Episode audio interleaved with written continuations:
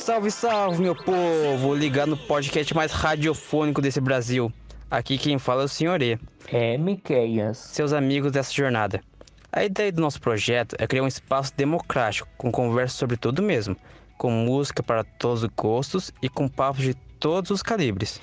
E nessa ideia de emular um programa de rádio, nada melhor que ouvir nosso saudoso, incrível e inesquecível rei do pop, Michael Jackson, com a música Rock With You, para você, meu querido e querido ouvinte.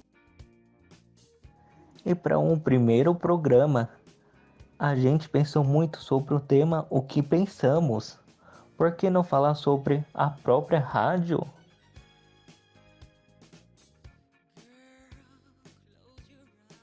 Foi mais ou menos com esse tipo de música que a rádio iniciou, não é, Eric? É isso mesmo, meu querido Sr. M. Mas para entender o surgimento da rádio, é preciso ir um pouco mais para o passado, para o final dos anos 1800. A invenção da rádio faz parte de uma série de criações e desenvolvimentos científicos ocorridos naquele século. Tem a ver com um monte daqueles termos que a gente deveria ter aprendido durante o ensino médio indução magnética, eletromagnetismo e essas outras coisas. Só para vocês entenderem, em 1930, com o princípio da indução magnética, até 1896, ano que a primeira estação de rádio foi criada, que o desenvolvimento da comunicação radiofônica iniciou, quer dizer, quase 70 anos, só para a rádio poder se difundir com meio de comunicação. É isso mesmo, são tantos nomes envolvidos no desenvolvimento do rádio. Foram as teorias dos físicos Faraday, Ampere, Lorentz e Gauss. Foi a unificação dessas teorias por Maxwell em 1863. Mas foi só caminhando para o final do século que um cara chamado Hertz conseguiu testar na prática as ondas elétricas sem necessidade de fio. Isso foi crucial para a existência do rádio. Isso foi tão grandioso que Tesla e Marconi correram para desenvolver isso como meio de comunicação e registrar a patente. E na verdade, até hoje não se sabe quem de fato fez a invenção. O que se sabe, com certeza, foi o que Marconi criou. A primeira companhia de rádio foi o primeiro a enviar ondas de rádio através do oceano. E vocês acham que a criação do rádio já começou com o pé no peito? com transmissão de notícia, música. Hum, que nada. Por aqui a gente só está falando de sinais de onda. Nem se passava pela cabeça de ninguém colocar voz de pessoas e muito menos de música para ser ouvida. Não até a criação das válvulas de três elementos, que possibilitou a transmissão e recepção de sons ao redor do mundo. Isso rolou em 1906 e a partir disso foi só correr por abraço. Coisa de 14 anos depois a rádio já começava a se tornar febre nos Estados Unidos. Essa música que a gente está ouvindo, inclusive, é do Louis Armstrong e foi transmitida pela rádio em 1924. Aqui no Brasil, já em 1922, tivemos nossa primeira transmissão no dia 7 de setembro pelo presidente Epitácio Pessoa, comemorando a independência. E em 1923, no Rio, foi criada a primeira emissora de rádio, a MEC.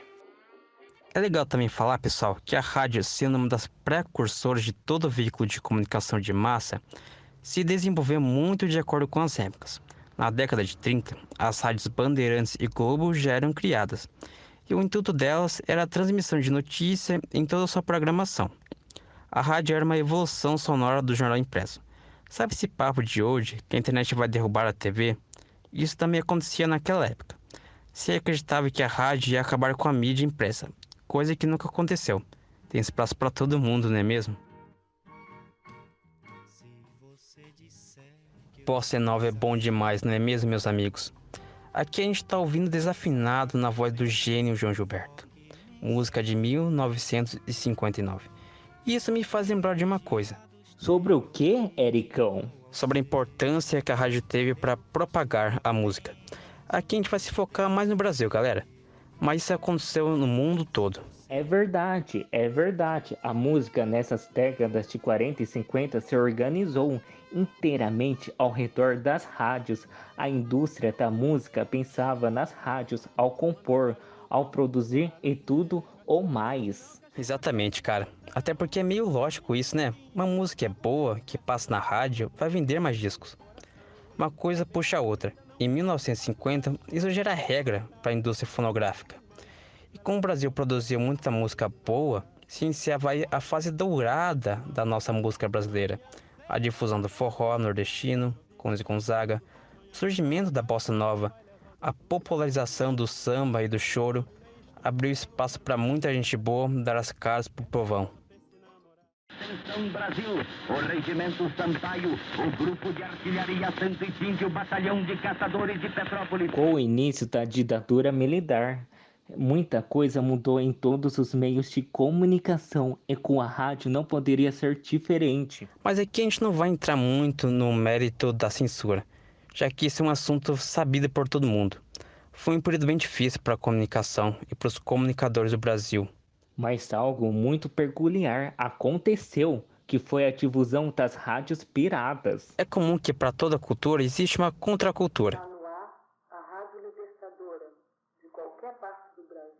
Para tudo que é popular e aceito pela massa, existe algo pouco falado, mas que existe e que quer voz, não é mesmo? Aqui foi um trechinho de uma rádio pirata que lutava contra a ditadura militar que se tornou amplamente conhecida pela presença revolucionária de Carlos Marinchella, que hoje até filme biográfico ele tem. E por mais que para muitos Marinchella seja herói, para outros ele é um vilão. Você tem noção disso? O cara, no meio de um caos político, fundou uma rádio pirata para se comunicar com o povo contra a ditadura. O cara não batia bem, tinha coragem até demais.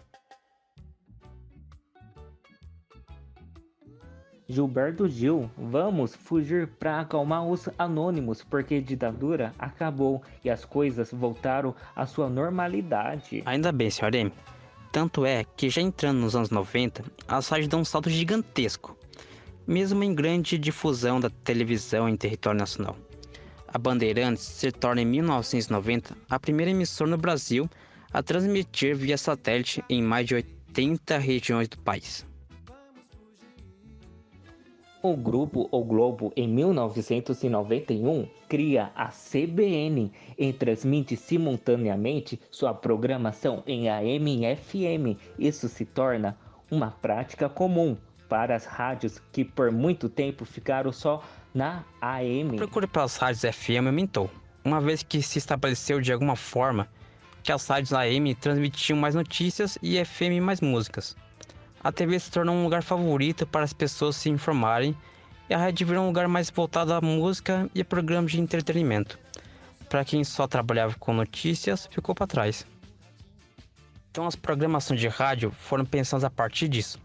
Acordar ouvir notícias é algo que muitos de nós fazemos. Aí muitas rádios FM faziam isso e fazem até hoje.